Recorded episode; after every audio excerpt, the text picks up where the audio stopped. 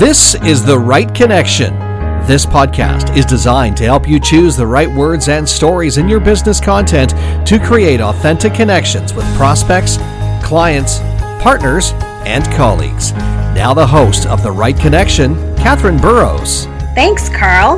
Welcome to episode six. And in the storytelling series, this is number five, where we're talking about your brand. So, in the previous episodes, we talked about conflict, decision, and discovery. So, conflict, if you remember, must relate back to the main desire of your client. So, you want to show your client that you understand their struggles by telling stories of struggles that they can identify with. So, when we hear those stories, our brain actually simulates the actions that are described and make us feel like we're reenacting them ourselves. That's part of what makes us feel like we can identify with the character in the story because we are feeling those same emotions. And the emotions make the story more memorable because it's almost like it becomes part of your own experience and it becomes very personal. And when things are more memorable, it makes them easier to remember. You can recall them often weeks or even months later. The fact that they've become memories and incredibly personal memories makes them much more persuasive. When people see that whole picture of the big story that you're telling, they're less likely to have objections. By that, I mean objections to purchasing your product or service. So, in marketing, we talk about addressing objections basically before the prospect can even think of them or express them. We want to set their mind at ease about the price or the timing or the quality or the level of service they can expect. And stories can do all of that. When it comes to making a decision, the familiar structure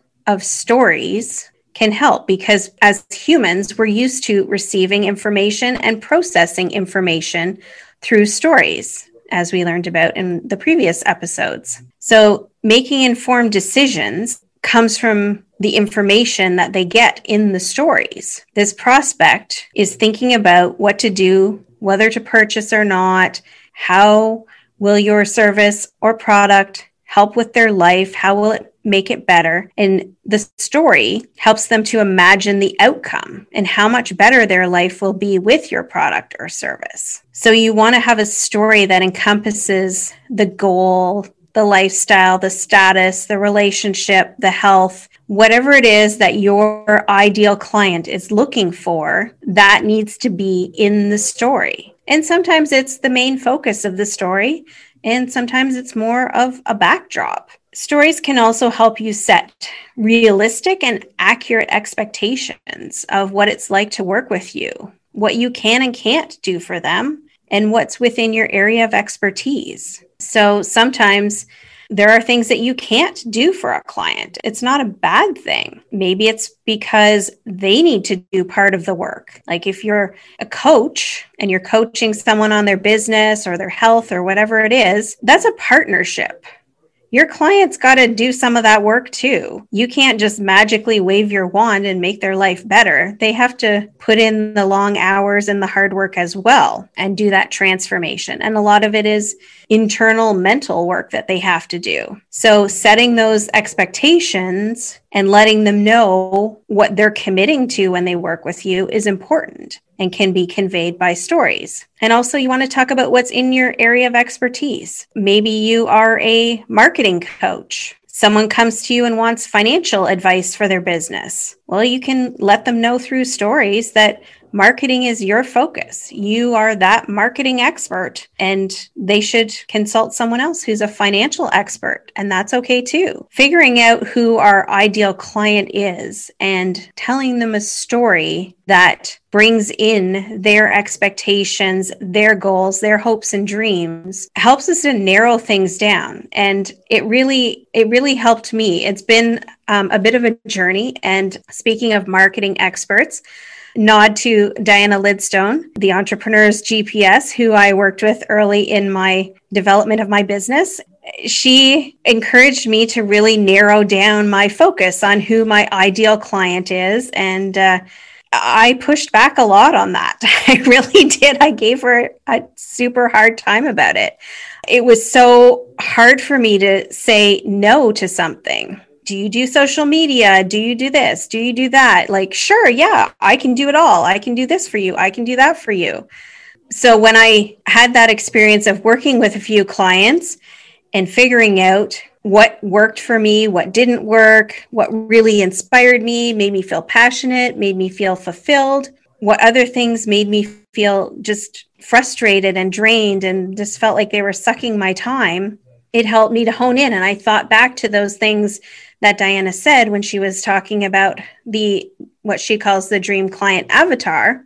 And it really helped me to see what aspects of my ideal clients or my current clients were fitting into an ideal client. So, looking at what those people had in common, I still struggle to narrow it down. I'm I'm not a big fan, to be honest, of the whole like this person is this gender and this age and they have this many children and this is their income. To me, my ideal client is not constrained by those boxes. My ideal client is a creative entrepreneur, speaker, or coach who's an out of the box thinker doing something really different in their industry and where I feel that I can make them shine by highlighting that uniqueness with the content that I create. And so you'll notice that that doesn't describe a gender, it doesn't describe an age, it doesn't matter if they're married or single. Doesn't matter if they're a parent or not a parent. It's just more about their style and their approach to life. And so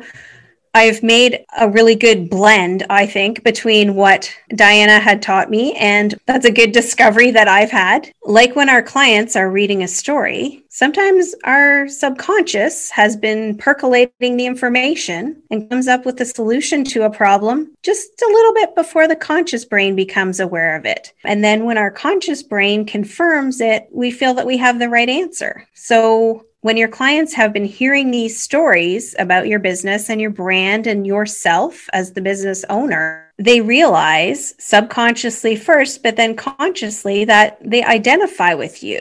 They have the same values. They know, like, and trust you. They want to work with you.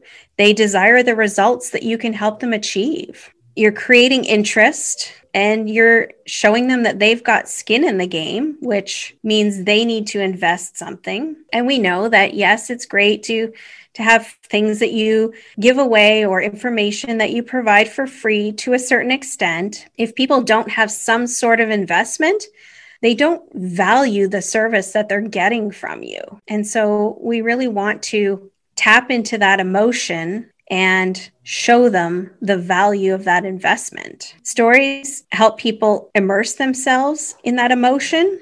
And that's when the best discoveries happen. When they kind of get out of their conscious mind and into the subconscious, and they can start feeling and seeing themselves in your story and imagining what could come next. It brings up those unconscious desires, and they want to improve or grow in whatever way your service is providing. So, in your story, you want to include both internal and external conflict to help them reach all these discoveries and decisions because life includes both. Let's be honest here. When you've got a block against something, whether it's in your business or your personal life, there's elements that are internal, meaning self inflicted. Yes, we tend to be our own worst enemy. And there's elements that are external. So there are circumstances beyond our control. Somebody else has made a decision, or something has happened, like the weather or a law or something that you can't control and you can't change. So we want to include both just to make it more realistic and more identifiable. Stories need to include conflict,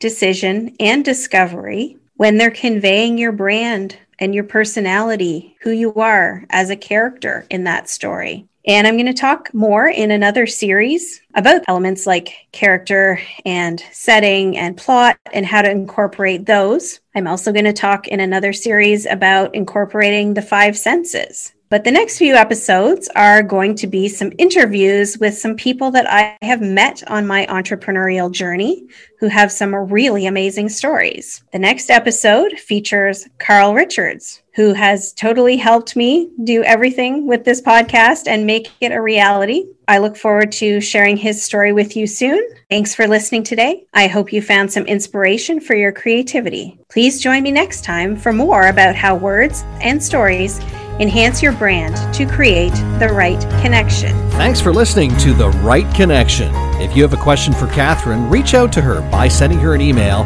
Katherine at KatherineBurrowsCreative.com or visit her website, KatherineBurrowsCreative.com. And don't forget to follow Katherine on social media.